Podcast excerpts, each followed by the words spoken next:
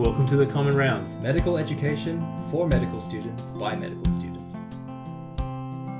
Hello, I'm Hamid and welcome to the Common Rounds. Today I'll be discussing migraine headaches. Migraines are a common type of primary headaches. There are several different subtypes that you guys should be familiar with. Common migraines are those that have not been associated with an aura. They can last for 4 to 72 hours, can have two of the following characteristics, such as pain that interferes with physical activity or worsened by movement. They can be unilateral and pulsating in nature. They can also have one of the following features, such as phonophobia or photophobia, nausea and vomiting. A classical migraine is associated with temporary aura, and a complicated migraine is associated with temporary autonomic or sensory motor deficits. Interestingly, acephalgic migraines are those migraines that are not associated with a headache, but patients experience an aura. Migraines, broadly speaking, are more common in females than males, and the incidence decreases with increasing age. So there are a number of theories about why migraines develop. Migraines may be initiated by a wave of depolarization, starting in the occipital lobe and traveling anteriorly. Depolarization is believed to correlate with the onset of aura,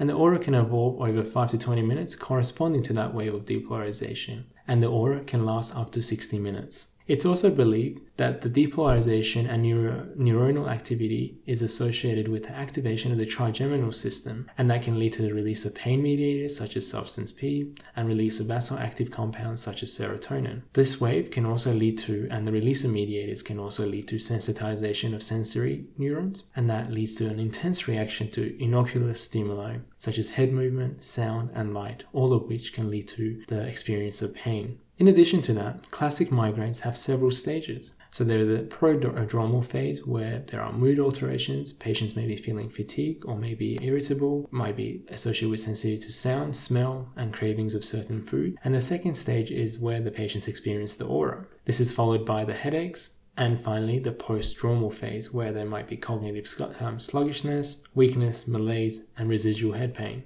The triggers for migraines can include sleep disturbance, stress and anxiety, depression, hormonal changes associated with the onset of menstruation or leading up to menstruation, or the initiation of the oral contraceptive pill. Other triggers include hunger and dehydration. So, what are the signs and symptoms? I've sort of alluded to these uh, already, but migraines are associated with a unilateral headache, which can be exacerbated by movement or worsened by exercise, can be pulsatile in nature, may be associated with nausea and vomiting, photophobia, phonophobia, as well as the aura features in the migraine subtypes that present with auras. These aura features can include zigzagging lines in the visual field, scotomas, so where there's a partial visual loss, aphasia, or unilateral paresthesia, so tingling and numbness, for example. From a diagnostic point of view, there are some important differential diagnoses to consider. These include the secondary causes, which are extremely troublesome and worrisome. Some of the secondary causes to keep in mind are cerebral hemorrhage, increased intracranial pressure, tumors, and CNS infection. How do you know whether you have a secondary cause? Well, there are a number of telltale signs that you need to watch out for. These include rapid onset headaches described by patients as the worst headache in their life, so you're sort of alluding to subarachnoid hemorrhage, recent headache onsets after the age of 55,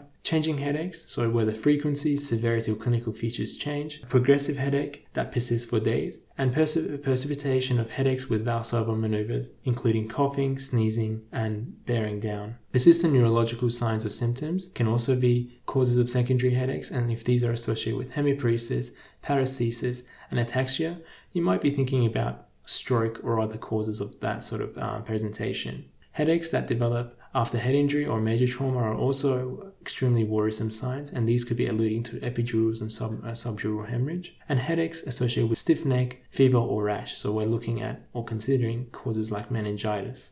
What are some investigations that you need to perform? Imaging and laboratory tests depend really on individual presentation. Imaging may not be necessary in all patients, particularly if the clinical signs fit a traditional migraine criteria. It may be required if you suspect secondary causes, though, or change in previously stable patterns of migraine.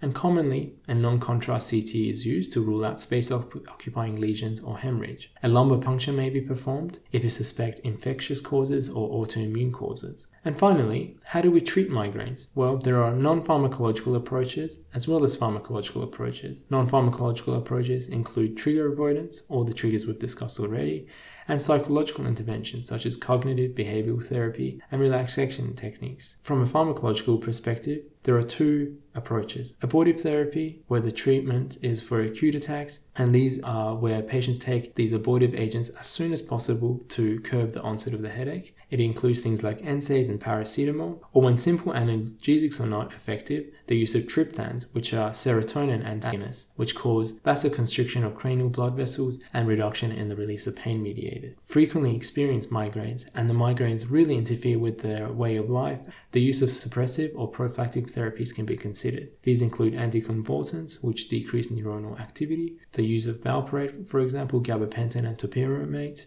neurotransmitter modulators such as beta blockers, including propranolol, and tricyclic antidepressants such as amitriptyline can be considered, or modulating voltage gated calcium channels with the use of verapamils may be alternative options. In patients who are refractory to the previously mentioned therapies, the use of serotonin receptor antagonists such as pizotifen and methyl may be considered. So this brings this presentation to an end. Thank you for your time. If you have any questions or would like to get in contact with us, visit our Facebook page, our Twitter, our website, as well as the YouTube channel.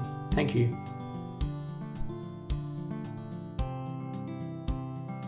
Our episode today was put together by our executive producer Gautam and our core editor Cindy. For notes, elective experiences, and much more study resources, visit our website on thecommonrounds.wordpress.com or visit us on Facebook and follow us on Twitter. If you like our episodes, please subscribe and rate us on iTunes. It means a lot to us. You've been listening to The Common Rounds. I'm Hamid, And I'm Andy. and we'll see you next time. See you next time.